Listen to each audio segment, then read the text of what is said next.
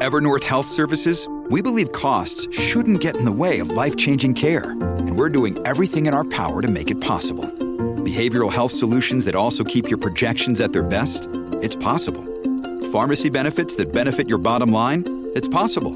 Complex specialty care that cares about your ROI? It's possible. Because we're already doing it. All while saving businesses billions. That's Wonder made possible. Learn more at evernorth.com/wonder.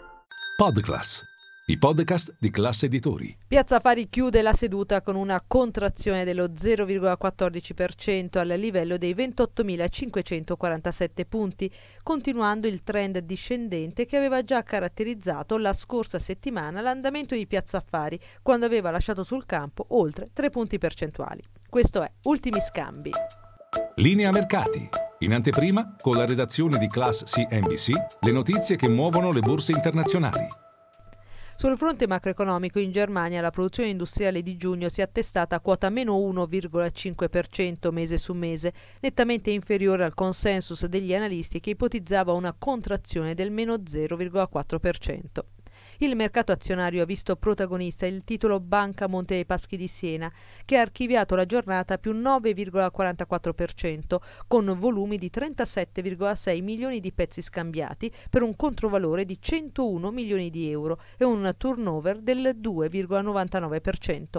Il titolo raccoglie ancora i frutti derivanti dalla pubblicazione dei conti lo scorso venerdì, che hanno mostrato risultati nettamente superiori alle aspettative e che hanno fatto sì che molti analisti di banche d'affari migliorassero il giudizio sul titolo MPS.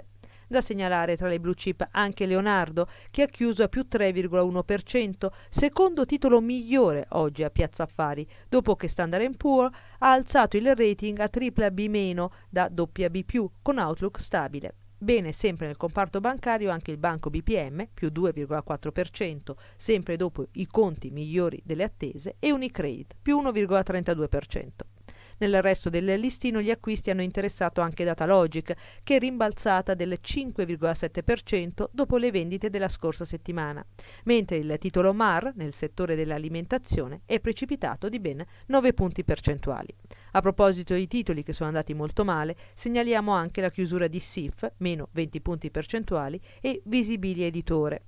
In scia la prematura di partita di Luca Ruffino, che era presidente e amministratore delegato delle due società.